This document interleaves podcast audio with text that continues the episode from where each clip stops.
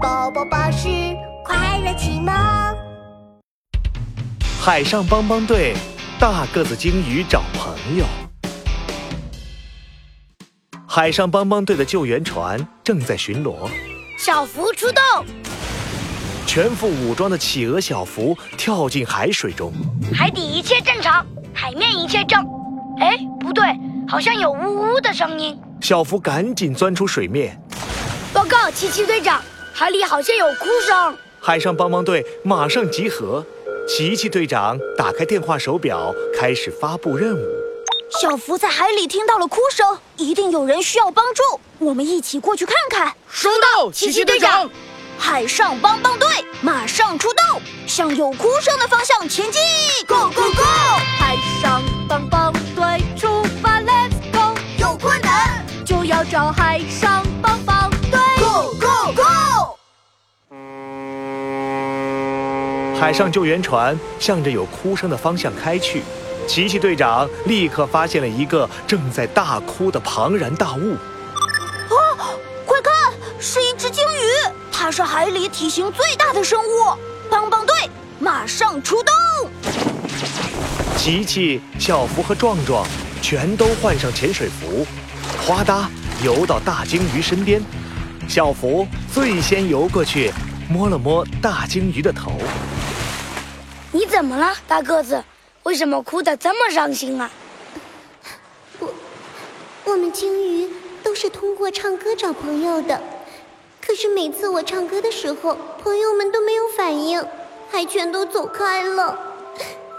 哼，哼，一定是因为我唱歌太难听了。唱歌呀，小福，我可是海上歌王，我教你。说着，小福放开嗓子唱起了歌。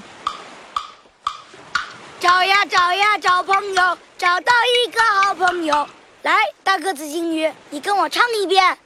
找呀找呀找朋友，找到一个好朋友。哇，真好听，比我唱的好多了。对呀、对呀、大鲸鱼，原来你唱歌这么好听啊！真的吗？ 可是为什么我唱歌的时候，朋友们都默默走开了呢？琪琪队长摸着蓝色领结思考了一下，冷静，冷静，这一定有别的原因。哎，有了！琪琪赶紧打开智能手表，安排任务。呼叫工程师壮壮，我需要一个声波测量棒棒糖。好的，没问题。咔哒，壮壮打开百变工具箱，拿出了声波测量棒棒糖。大鲸鱼，麻烦你把这个棒棒糖含在嘴里，随便唱首歌，我就能知道问题在哪里了。大鲸鱼把声波测量棒棒糖含在嘴里，唱起了歌。琪琪队长看着仪器上的指数，发现了什么？我知道了，大个子鲸鱼不是你唱歌不好听，是因为你发出的声波频率和其他鲸鱼不一样，所以你唱歌的时候，朋友们听不到，他们没法和你交流，才会走开的。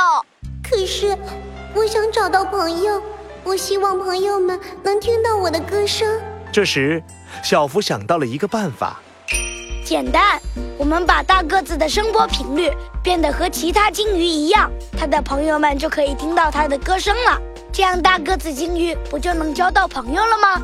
嗯，那样大个子鲸鱼要带上复杂的变声器，这会让它很辛苦的。哎这时，琪琪队长手里的声波测量仪又亮了起来。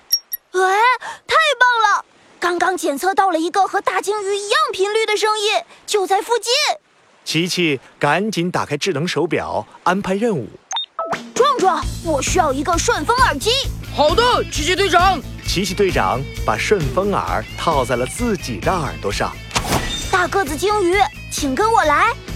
大个子鲸鱼跟着海上救援船在海里穿梭着，和大个子鲸鱼一样声波频率的歌声越来越清晰。哇，啊是一只白色的大鲸鱼。